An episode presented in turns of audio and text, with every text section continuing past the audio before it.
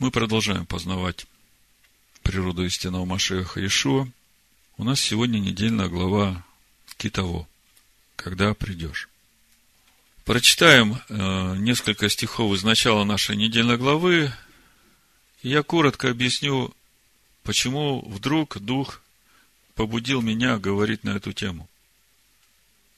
Дворим, Второзаконие, 26 глава, с первого стиха.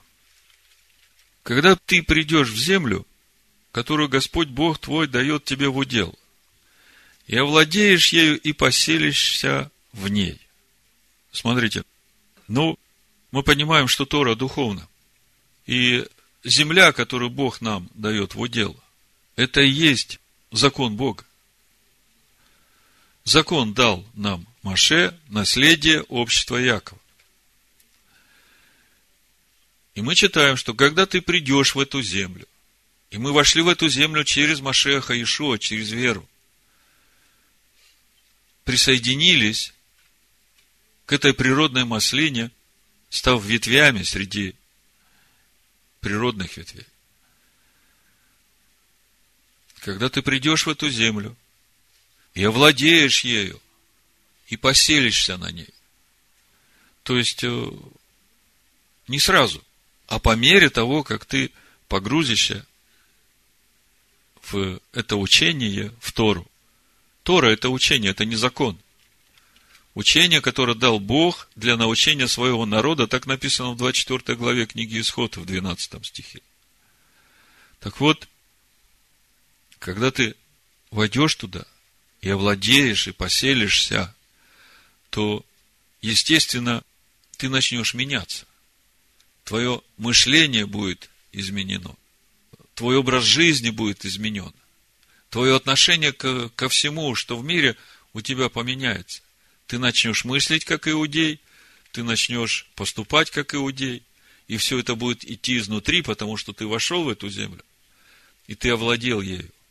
Так вот, смотрите, второй стих. «То возьми начатка всех плодов земли, которые ты получишь от земли твоей, которую Господь Бог твой дает тебе.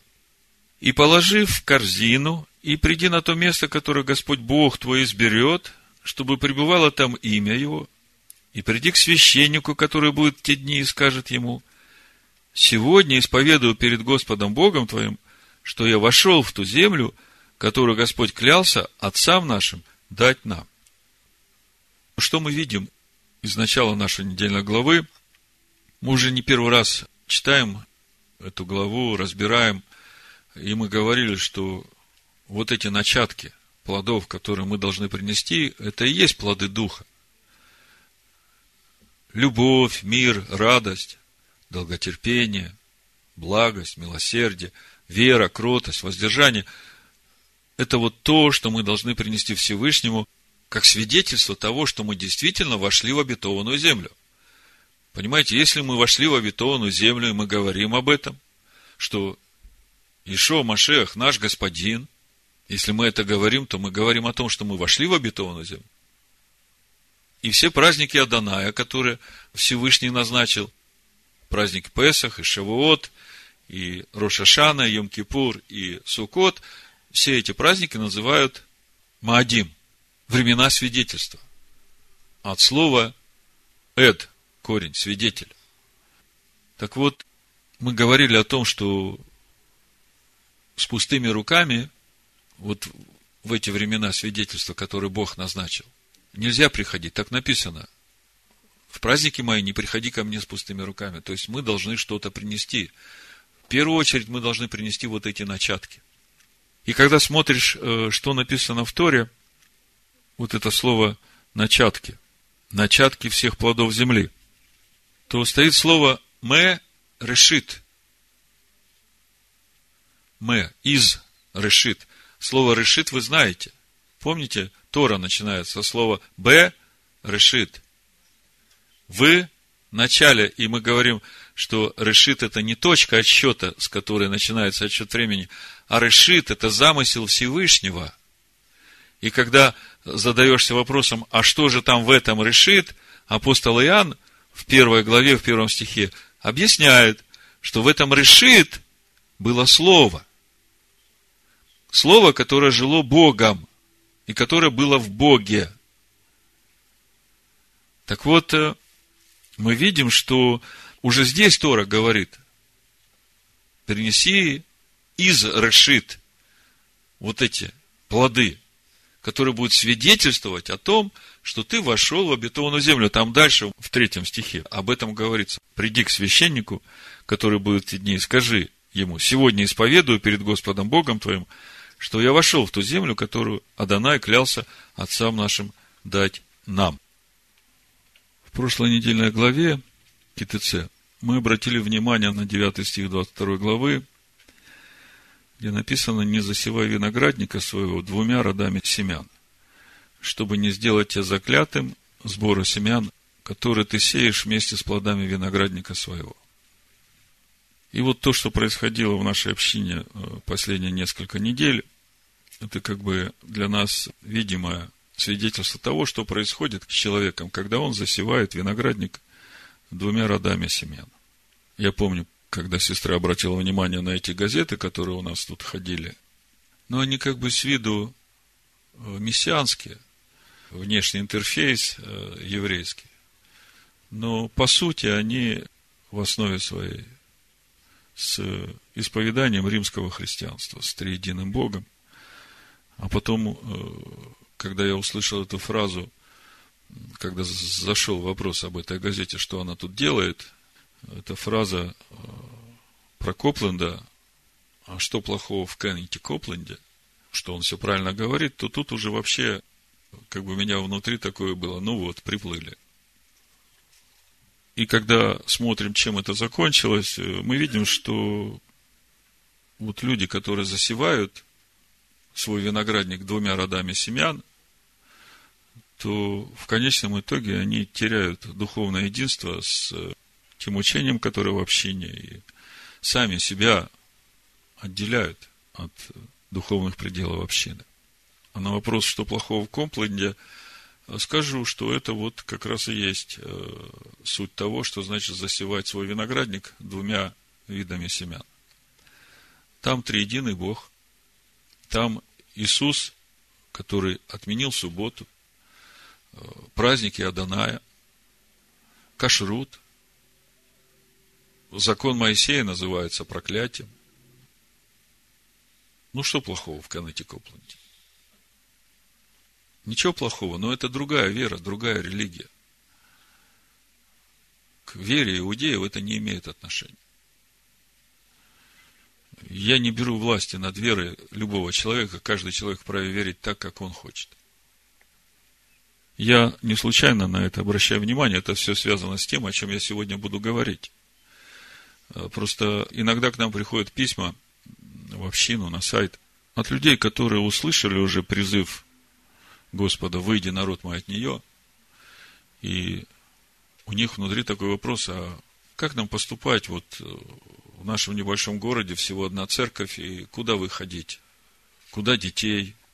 Как бы тут все уже устроено, и дети в воскресной школе, там, и что о нас люди подумают, там церковь у нас э, анафеме предает. И человек вроде бы как услышал призыв Господа, слушает проповеди, которые у нас проповедуются, и по воскресеньям ходит э, в свою церковь, утешает себя мыслью, что, ну, может быть, я еще кому-то там вот это откровение принесу. Вы знаете, тот, кто услышит этот призыв, он тоже сделает то же самое, что и вы сделали. Но вот у Иеремии написано, у пророка Иеремии написано, что вот эти вот надежды, которые человек питает поначалу, что вот я там донесу до них истину, они обратятся, да, мы исцелим их. Это не будет работать, потому что Бог через пророка Иеремию сказал вот о нашем времени, в 51 главе, Седьмой стих, ну, буду читать шестого. «Бегите из среды Вавилона и спасайте каждую душу свою, чтобы не погубить от беззакония его, ибо это время отвещения у Господа, он воздает ему воздаяние. Вавилон был золотой чашей в руке Господа, опьянявшую всю землю. Народы пили из нее вино и безумствовали. Вам знакомы эти стихи? Если вы откроете Откровение 18 главу, книгу Откровения, там это же самое написано. Внезапно пал Вавилон, разбился, рыдайте о нем, возьмите бальзама для раны его, может быть, он исцеляет. И вот девятый стих. Врачевали мы Вавилон, но он не исцелился. То есть, на протяжении 1700 лет со дня рождения Римской Церкви, 325 год на Никейском соборе, несли это лекарство Вавилону, врачевали мы Вавилон, но не исцелился. Оставьте его, и пойдем каждый в свою землю, потому что приговор о нем достиг до небес и поднялся до облаков. Господь вывел на свет правду нашу. Пойдем и возвестим на Сионе дело Господа, Бога нашего. Ну, мы видим, что сейчас уже то время, когда нет смысла врачевать Вавилон, нужно спасать свою душу. Поэтому вот отвечаю тем, которые все еще в раздумьях, которые будут слушать эту проповедь, сделайте для себя правильные выводы. Потому что вот э, буквально недавно дошла до меня информация, что даже есть люди, которые вышли из Вавилонской блудницы и которые э, удаленно стали членами нашей общины, продолжая э, взаимоотношения с христианством, в итоге вернулись в эти еврейские мессианские общины, которые в основании своем имеют всю ту же теологию римского христианства с триединым Богом. Причем там эти учителя, мессианские евреи, говорят, ну, Тора дана нам, евреям, а вам, уверовавшим язычников, Тора не нужна. Ну, вы можете быть частью нас. Приходите. Ну, как можно узнать истинного Машеха, если э, человеку говорят, тебе Тора не нужна? Как можно стать единым с истинным Машехом, как можно привиться на природную истинную маслину, если не питаться ее соками, которые текут из ее корней? Как-то Иешуа в разговоре с женщиной-самарянкой сказал, помните, у Иоанна 4.22, вы не знаете, чему кланяетесь, а мы знаем. И в синодальном написано, чему кланяемся. Хотя, если посмотреть греческий текст, даже тот греческий, который уже из кодексов 4-5 века, так э, там написано, там греческое слово «хос» стоит. Кто, который.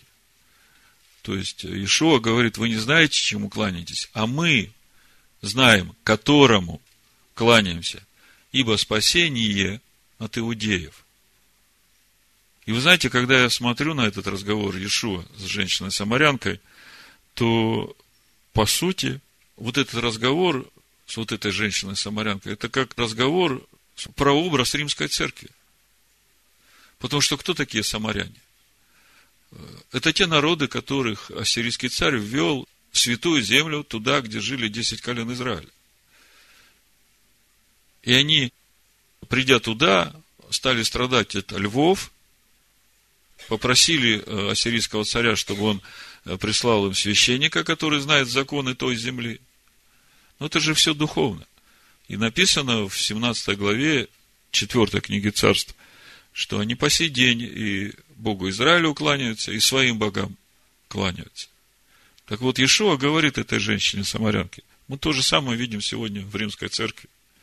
Вроде бы как и Бога Израилева призывают, а когда смотришь, э, кому кланяются, так э, во всех уставах праздников, которые празднуют, это их боги, которые были еще, начиная с э, строительства Вавилонской башни.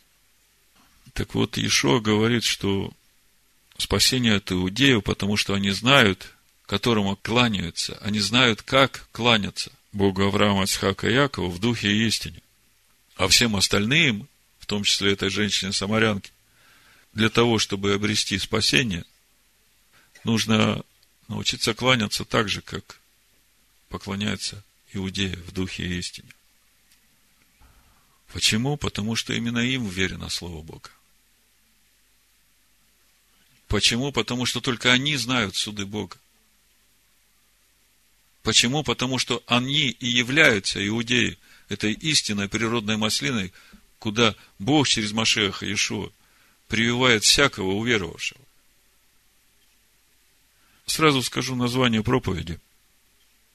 Это 1 Коринфянам 4 глава, 8 стих. Вы уже присытились, вы уже обогатились, вы стали царствовать без нас. О, если бы вы и в самом деле царствовали, чтобы и нам с вами царствовать. Проповедь я так и назвал. Чтобы и нам с вами царствовать. Сразу вопрос. Нам это о ком? Говорит апостол Павел. То, что он это говорит э, церкви в Коринфе, это мы понимаем. И мы знаем, что церковь Коринфе, она практически полностью состояла э, из уверовавших коринфян. То есть, язычники, вошедшие в иудейскую веру через Машеха Иешуа. Так вот, э, чтобы и нам с вами царствовать, нам, о ком говорит сейчас апостол Павел? Я сейчас два примера приведу из книги Деяний. Это как раз то время, когда апостол Павел проповедовал, э, чтобы вы понимали, что действительно то, что говорит апостол Павел, он говорит о том, чтобы коринфянам, церкви в Коринфе, стать действительно единой в своей вере с иудеями и не превозноситься перед иудеями. Но вы знаете, что все апостолы были иудеями. Те, которые были с Иешуа, все апостолы, они были иудеями. Они хранили субботу, они хранили кашрут. Более того, они даже э, участвовали в храме в жертвоприношениях. Хотя уже имели совершенную жертву. Потому что храм в то время еще стоял. И вот э, в 21 главе книги Деяний, 17 стиха мы читаем. По прибытии нашим в Иерусалим, это Павел о Павле, братья радушно приняли нас. На другой день Павел пришел с нами к Якову, пришли все пресвитеры. Приветствовал их, Павел рассказал подробно, что сотворил Бог у язычников служением его. Они же, выслушав, прославили Бога и сказали ему, Видишь, брат, сколько тысяч уверовавших иудеев, и все они ревнители закона. Значит, э, такой оборот уверовавших иудеев. Иудеи сами по себе уже, потому иудеи, что они уверовали в Бога Авраама, Исхака, Якова, а уверовавшие иудеи – это те иудеи, которые увидели в Машеях Иешуа своего Машеха. И мы видим, что они все верят в Иешуа Машеха, и все они иудеи. И все они ревнители закона. А о тебе наслышались они, что ты всех иудеев, живущих между язычниками, учишь отступление от Моисею, говоря, чтобы они не обрезывали детей своих и не поступали по обычаям. Итак, что же, верно соберется народ, ибо услышит, что ты пришел. Сделай же, что мы скажем тебе.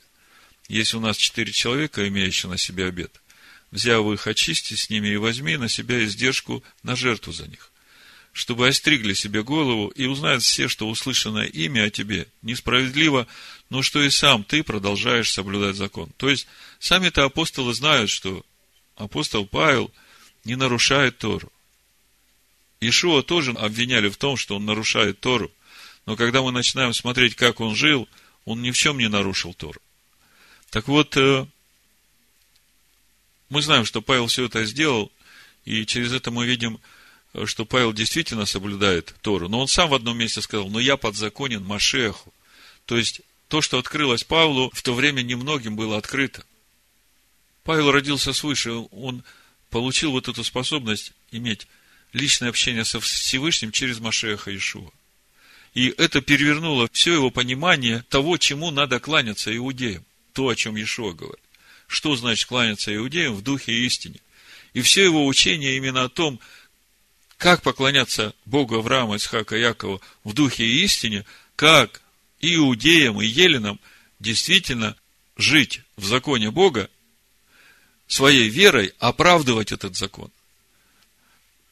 Сам Павел говорит, делами закона не оправдается ни одна плоть. Потому что перед ним его предыдущая жизнь – он много вещей делал для того, чтобы просто по плоти исполнить, как написано. И сам при этом осознавал, что в сердце у него совсем другие мысли. И вот с тех пор, как он встретился с Машехом, он понял, что самое важное, чтобы вот то, что я делаю, это было сначала в сердце. а потом я это делаю. Вот это и есть суть поклоняться в духе и истине. А то, чему учил апостол Павел, везде, где он проповедовал, можно увидеть в Деяниях в 16 главе. Смотрите, как написано. С 16 стиха прочитаю. Вы знаете эту историю. Случилось, что когда мы шли в молитвенный дом, встретилась нам одна служанка, одержимая духом прорицательным, которая через прорицание доставляла большой доход господам своим. Идя за Павлом и за нами, она кричала, говоря, «Сие человеки, рабы Бога Всевышнего, которые возвещают нам путь спасения». Это она делала много дней. Павел, вознегодовав, обратился и сказал духу, «Именем Ишуа Машеха повелеваю тебе выйти из нее». И дух вышел в тот же час. Тогда господа ее, видя, что исчезла надежда дохода их, схватили Павла и силу и повлекли на площадь к начальникам. И, приведя их к воеводам, сказали, смотрите, что они говорят. Сии люди, будучи иудеями, слышите, возмущают наш город и проповедуют обычаи, которых нам, римлянам, не следует ни принимать, ни исполнять. Как вы думаете, что проповедовал апостол Павел? Еврейский образ жизни. То есть мы видим, что когда апостол говорит в послании к Коринфянам, чтобы и нам с вами царствовать, то мы видим, что апостол Павел обращается ко всем уверовавшим. Из всех народов и говорит, вот когда вы будете по-настоящему царствовать, то свидетельством этого царствования будет то, что и мы с вами будем вместе царствовать. А пока вы царствуете одни, без нас. Если посмотреть, сколько антисемитизма сегодня в социальных сетях, в Ютубе, сколько ненависти на э, еврейский народ, на Тору, то понимаешь, что сижу царицею, я не вдова, я царствую сама по себе, говорит эта блудница, которая все народы напоила этим вином блудодеяния. От закона проклятия, Иисус отменил закон, Тору. Так вот, название проповеди, чтобы и нам с вами царствовать. И когда начинаешь думать об этих начатках плодов, в духе пришли два места Писания, которые помогли мне увидеть то, о чем здесь говорится, через такую грань, через которую я раньше вообще об этом не думал. Вот смотрите, в послании римлянам в 11 главе, в 16 стихе, написано, если начаток свят, то и целое. Если корень свят, то и ветви. И когда я начал смотреть на суть этого слова «начаток», Раньше как-то я не придавал значения этому слову. Значит, на греческом апархе. Начаток, первый сбор, лучшая доля плодов. Это первое место Писания, которое я в духе услышал. И еще одно место Писания, это Исайя 49 глава, мы потом если Господу угодно, всю эту главу прочитаем, чтобы увидеть, потому что здесь раскрывается вся эта картина того, о чем я хочу сегодня сказать вам. Так вот, э, смотрите, в 22 стихе Исаия 49 главы написано, «Так говорит Господь Бог, вот я подниму руку мою к народам, и выставлю знамя мое племенам, и принесут сыновей твоих на руках и дочерей твоих на плечах. Речь идет о том, что уверовавшие из народов принесут сыновей Якова на руках, на плечах в Иерусалим. Это есть и у, других местах у пророков. И как-то раньше, когда я читал эти места, я никогда не связывал это с этой заповедью о начатках. Но вот в этот раз, когда я читаю об этих начатках, я понимаю, что начатки это свидетельство моего преображения. Свидетельство того, что я вошел в обетованную землю. Но оказывается, что это говорит гораздо о большем. Это говорит о моих взаимоотношениях с самим еврейским народом. Потому что, если мы смотрим Писание, то в книге Исход, 4 глава, в 22 стихе Всевышний говорит Моисею, «И скажи фараону, так говорит Адонай, Израиль есть сын мой, первенец мой». И вот я когда смотрю на это слово «первенец», в Торе написано «бикари». Бикари – это первенец, первородный. И вместе с этим читаю комментарий Пинхаса Полонского на начало нашей недельной главы. «И возьми от начатка всякого плода земли, что получишь от земли твоей, которую Господь Бог твой дает тебе, и положи в корзину, и пойди на то место, которое изберет Адонай». Пинхас Полонский пишет, такое приношение называется бикурим. Отделяет его от урожая не всех растений, а только семи видов, которыми славится страна Израиля. И о них мы говорили в голове Экев. Тут дальше есть объяснение. Откуда мы знаем, что бикурим надо приносить не от всех плодов, а лишь от семи видов растений? И в стихе об этом не говорится. На это нам указывает во-первых, слово «мэ» решит от начатка. Не сказано решит начаток, потому что имеется в виду не весь он, то есть не от всех плодов, не от всех видов плодов. И во-вторых, слова от земли твоей, не просто от земли, но от особенной земли, которую дает тебе сам Всевышний. Именно о ней в главе Экев сказано в страну пшеницы и ячменя – и винограда, и инжира, и граната, олив и финикового меда. То есть пшеница, ячмень, виноград, инжир, гранат, олив и финиковый мед. Вот э, эти семь видов растений, когда я об этом думаю, у меня сразу ассоциация э, дух премудрости и разума, дух совета и крепости, дух ведения и благочестия и дух Аданая.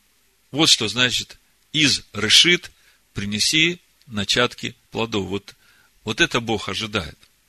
Но когда я вот с этим словом бикурим встречаю здесь, и я понимаю, что вот эта заповедь, которая уже дает свидетельство того, что ты вошел в обетованную землю. И когда апостол Павел говорит, о, если бы вы и на самом деле царствовали, чтобы и нам с вами царствовать, то вот это и есть суть вот этой заповеди. То есть, э, Мое единство с вот этими начатками, эти же начатки из меня приходят, свидетельствует о том, что я действительно вошел в ту истинную обетованную землю, в которую Бог хочет меня увести.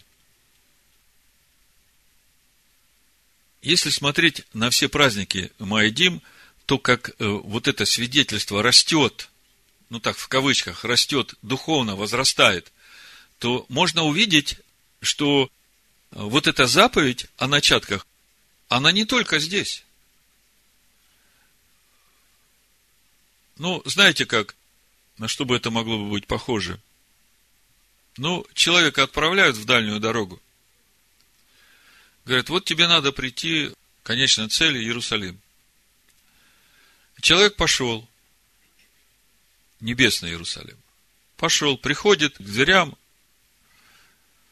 а ему говорят, вот тебе, чтобы сюда войти, надо свидетельство предъявить, что ты действительно достоин сюда войти и будешь единородным духовно с теми, кто здесь.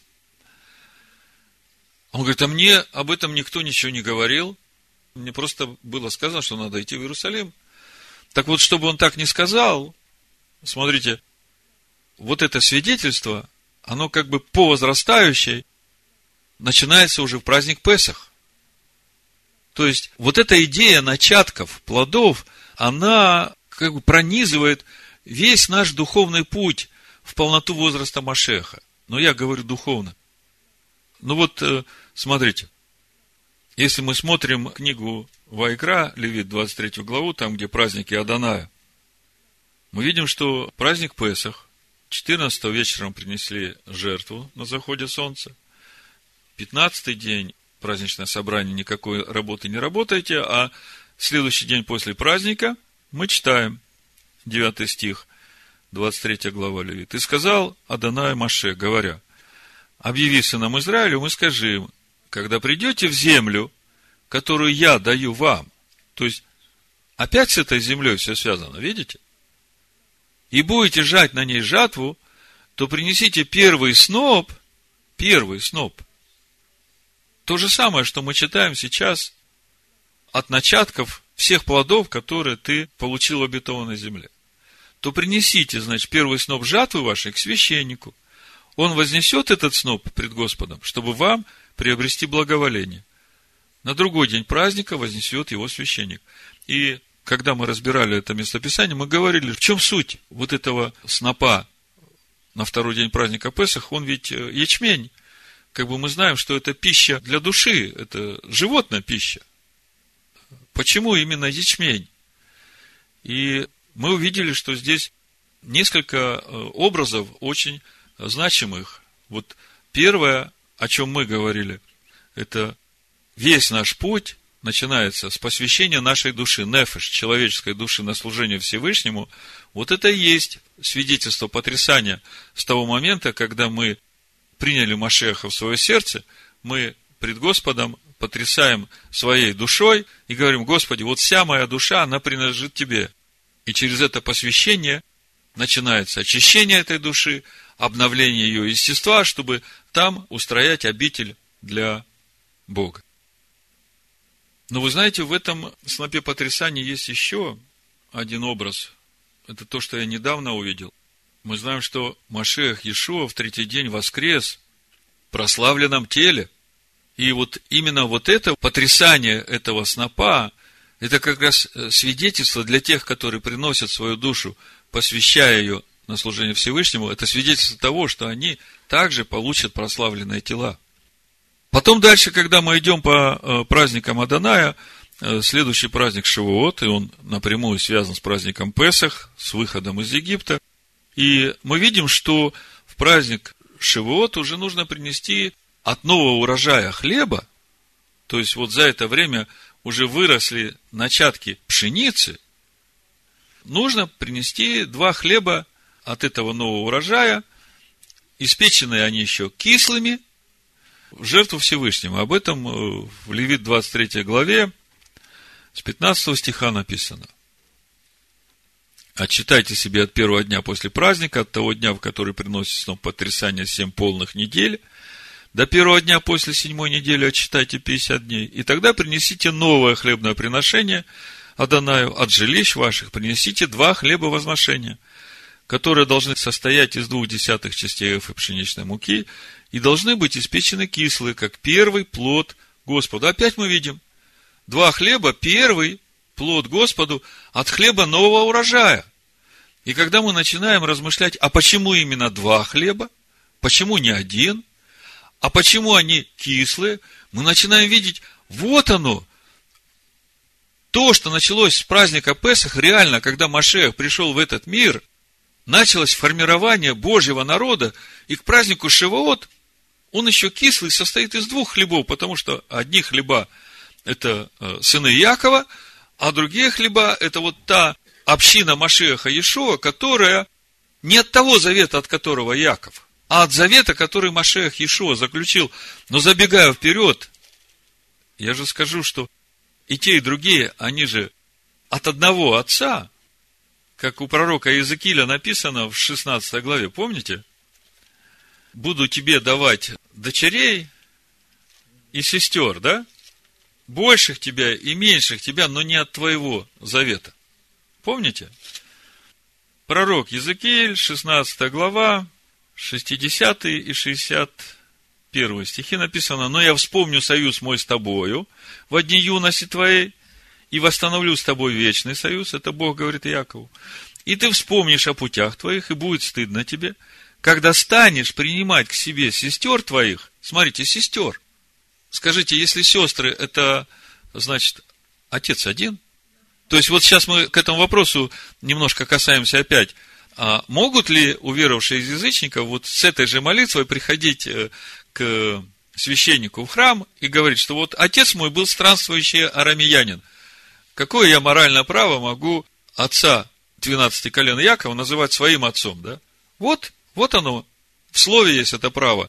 Сестры, принимать к себе будешь сестер твоих, больших тебя, как и меньших тебя, когда я буду давать тебе их в дочерей, но не от твоего союза. Что значит не от твоего союза? У Якова союз со Всевышним, он еще с тех пор, когда Бог с Авраамом заключил завет о Машехе. Также в послании Римлян 4 главе мы читаем о том, что Авраам отец не только обрезанных, но и необрезанных, которые идут тем же путем веры, как шел отец наш Авраам. То есть, когда мы говорим о принесении вот этих начатков, мы видим, что все праздники Всевышнего, они последовательно, по возрастающей, приводят к человека к вот этим плодам, которые должны быть принесены в конце жатвы, потому что осенние праздники – это уже когда весь урожай созрел. И поэтому, когда человек придет к этим осенним праздникам, чтобы для него не было удивительно, что от него требуют свидетельства того, что он вошел в обетованную землю, Всевышний уже начинает требовать это свидетельство и в уставе праздника Песах, сноп потрясания, и э, в уставе праздника Шивоот, два кислых хлеба. И это все говорит о духовном росте человека. Если человек действительно идет этим путем, то он по-любому принесет начатки всех плодов, которые растут в обетованной земле Всевышнему, как свидетельство того, что он вошел в обетованную землю. Так э, как же это связано с э, нашими взаимоотношениями, нашими, я сейчас говорю со стороны уверовавших из язычников, с первенцами? И какое свидетельство того, что мы действительно вошли в эту обетованную землю, в истину обетованную землю, как это свидетельство будет явлено вот в эти последние дни. У апостола Павла в послании римлянам и в 10 главе, и в 11 э, дважды проходит такая мысль о том, что э, сыны Израиля сейчас находятся в ожесточении, но вот через вас, уверовавших из язычников, я возбужу ревность в сынах Якова. Ревность вот по тому живому Богу, который живет в нас. В 19 э, стихе 10 главы Павел говорит, еще спрашиваю, разве Израиль не знал? Но первый Маше говорит, я возбужу вас ревность не народом, раздражу вас народом несмысленным. Но то, что раздразит народом несмысленным, это понятно. Вот возбудит у вас ревность не народом, то тут вот э, в 11 главе, в 11 стихе, э, Павел дальше говорит, и так спрашиваю, неужели они приткнулись, чтобы совсем пасть? Никак. Но от их падения спасение язычникам, чтобы возбудить в них ревность. То есть мы видим, что вот эта ревность, которая придет к сынам Якова, глядя на вот этих сестер, которых Бог приведет к ним от э, другого завета – когда они увидят вот это духовное родство, духовную сущность тех, кого Бог приведет, и через это они возревнуют, это как раз будет тот момент, когда сыны Якова действительно увидят истинного Машеха, который действительно приходил, который действительно умер за грехи всех. И это именно то, о чем Бог говорил от начала, что Агнец заклан еще от сотворения мира. То есть, вот это все произойдет. И вот тот момент, когда сыновья Якова, ревнуя по своему Богу, примут этого истинного Машеха, это и будет вот этим свидетельством того, что мы вошли в эту истинную землю, мы принесли эти начатки плодов, первенцев, бикурим, Всевышнему, и самое главное, что мы действительно будем царствовать вместе. Павел говорит, чтобы и нам с вами царствовать. Вот тогда будет истинное царство. Ну вот, для подкрепления я еще хочу прочитать с вами 49 главу Исаии. Здесь все это написано. Здесь обо всем этом уже сказано, что так оно и будет. И тут нельзя прочитать с двусмысленным толкованием, что ну вот церковь из язычников сама по себе, а э, с евреями Бог будет разбираться отдельно, там церковь уже будет на небесах. Кстати, сейчас весь интернет заполнен вот этими ожиданиями страшных событий, которые грядут на Вселенную, и уже готовятся к тому, что Иисус вот-вот-вот э, христиан всех заберет, там пакуйте чемоданы. Я вам вначале сказал, какое свидетельство того, что Машех придет. Поэтому заботьтесь о том, чтобы было что принести первосвященнику. Значит, открываем Исаию 49 главу и начинаем читать с первого стиха. Э, с первого по шестой стих мы это место очень хорошо знаем, мы не один раз уже его разбирали. И это как раз то место, где можно увидеть, что у Машеха Иешуа есть имя Израиль. Об этом имени никто в христианских церквях не знает, что Машеха Иешуа Бог называет Израиль. И вот когда Иаков боролся с Богом всю ночь, и на рассвете получил это имя Израиль, то это тоже об этом. О том, что Машех Иешуа теперь в нем живет. Слушайте меня, острова, и внимайте народы дальние. Адонай призвал меня от чрева, от утробы матери моей назвал имя мое. И соделал уста мои, как острый меч, тенью руки своей покрыл меня. И соделал меня стрелою застренную в колчане своем, хранил меня, и сказал мне, Ты, раб мой, Израиль, в тебе я прославлюсь. Ну, иудейский комментарий читаешь, все в один голос говорят, это о еврейском народе. Давайте читать дальше. А я сказал, напрасно я трудился, ни на что и вообще тащал силу свою, но мое право у Аданая, и награда моя у всесильного моего. И ныне, говорит Адонай, образовавший меня от чрева в раба себе, чтобы обратить к нему Иакова. Слышите, да? То есть, вот этот раб по имени Израиль обратит Иакова ко Всевышнему, и чтобы Израиль собрался к нему. Я почтен в очах Аданая, и всесильный мой сила моя, говорит раб Израиль. И тут возникает вопрос, о каком же Израиле рабе идет речь, если этот раб Израиль соберет к Богу Якова, соберет рассеянных израильтян, и то, что написано дальше, если это соединить с тем, что написано в Евангелии от Луки, мы видим, что речь идет о Машехе Иешуа. Написано, и он сказал, мало того, что ты будешь рабом моим для восстановления колен Яковлевых и для возвращения остатков Израиля, но я сделаю тебя светом народов, чтобы спасение мое простерлось до концов земли. Вот когда этот стих читаешь, уже нету двузначных толкований. Видишь, что действительно – речь идет о Машехе Иешуа, и отсюда начинаешь видеть, что оказывается у Машеха Иешуа есть имя Израиль.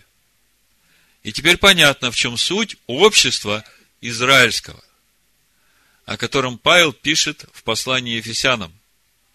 Вы вошли в общество израильское. Здесь нам как бы все уже понятно.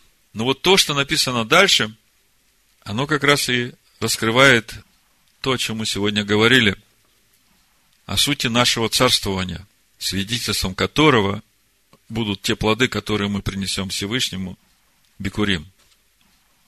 Так говорит Адонай, искупитель Израиля, святый его, презираемому всеми поносимому народом, рабу властелинов, цари увидят и встанут, князья поклонятся ради Адоная, который верен, ради святого Израиля, который избрал тебя. Так говорит Адонай. Во время благоприятно я услышал тебя, и в день спасения помог тебе. Я буду охранять тебя и сделаю тебя заветом народа, чтобы восстановить землю и чтобы возвратить наследникам наследие, опустошенное, сказать узникам выходите, и тем, которые во тьме покажитесь. Они при дорогах будут пасти, и по всем холмам будут пажить их. То есть, речь шла о Машехе, теперь речь переходит к сынам Якова. Не будут терпеть голода и жажды, и не поразит их зной и солнце, ибо милующий их будет вести их и приведет их к источникам вод. и все горы мои сделаю путем, и дороги мои будут подняты. Вот одни придут издалека, и вот одни от севера и моря, а другие из земли синим. А Сион говорил, оставил меня Адонай всесильный, мой забыл меня. Забудет ли женщина грудное дитя свое, чтобы не пожалеть сына чрева твоего? Но если бы и она забыла, то я не забуду тебя. Вот я начертал тебя на дланях моих, стены твои всегда передо мною.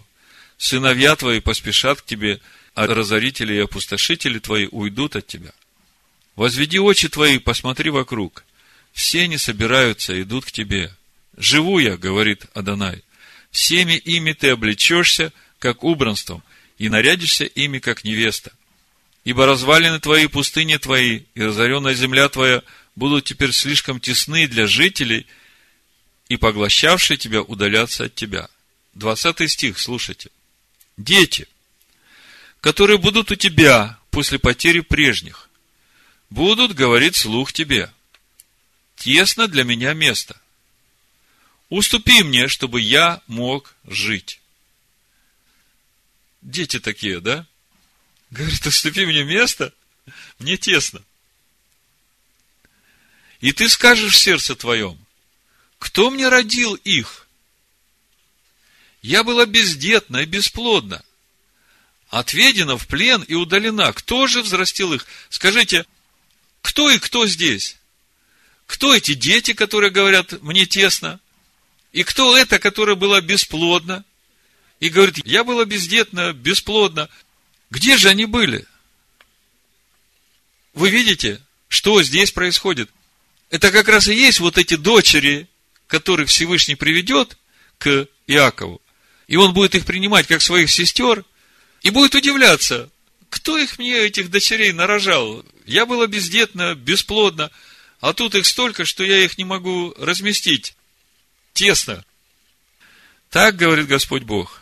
Вот я подниму руку мою к народам, и выставлю знамя мое племенам, и перенесут сыновей твоих на руках и дочерей твоих на плечах. И будут цари питателями твоими, и царицы их кормилицами твоими. Лицом до земли будут кланяться тебе и лизать прах ног твоих, и узнаешь, что я Адонай, что надеющиеся на меня не постыдятся. Может ли быть отнято у сильного добыча, и могут ли быть отняты у победителей, взятые в плен? Да, так говорит Господь, и плененные сильным будут отняты, и добыча тирана будет избавлена, потому что я буду состязаться с противниками твоими, и сыновей твоих я спасу. И притеснителя твоих накормлю собственно их плотью, и они будут упоены кровью своей, как молодым вином, и всякая плоть узнает, что я Адонай, Спаситель твой и Искупитель твой, сильный и Аковлев. Вот эта концовка. Сильный Иаковлев, она говорит о том, что он Спаситель Иакова. И здесь нету двойных толкований, нет никакой двусмысленности. Все становится на свои места. Мы видим здесь Машеха Иешуа, которого Всевышний называет рабом моим Израилем. И мы видим здесь самого Иакова, который будет спасен. И мы видим этих сыновей и дочерей, которым тесно в Иакове. Ну, там дальше написано, э, чтобы Иаков распространял верви шатров своих до краев земли. Так что проблемы с этим не будет. Места хватит всем. В заключение возвращаюсь к посланию римлянам, 11 главе, 16 стиху. Если начаток свят, то и целое. Мы сегодня читаем о заповеди Всевышнего принести первые плоды. Так вот, вот те начатки, которые мы приносим, их святость определяет святость всего целого. Если начаток свят, первые плоды, которые ты принесешь, святы, то тогда и все целое свято. Поэтому вопрос святости начатков. А дальше Павел говорит, если корень свят, то и ветви. Если же некоторые из ветвей отломились, а ты, дикая маслина, привился на место их и стал общником корня из сока маслины, то не превозносись перед ветвями, если же превозносишься, то вспомни, что не ты корень держишь, а корень тебя. Вы уже присытились, вы уже обогатились, вы стали царствовать без нас. О, если бы вы и в самом деле царствовали, чтобы и нам с вами царствовать. Поэтому, говоря о начатках, сейчас самое время вникнуть в себя, в учение и посмотреть, насколько святы эти начатки, которые ты принесешь, насколько они едины с истинной природной маслиной. Вопрос очень серьезный, который определит то, где ты будешь царствовать. Да будут все начатки наши святы в имени Машеха Ишуа. Аминь. Аминь. Аминь. Аминь. Аминь. Аминь.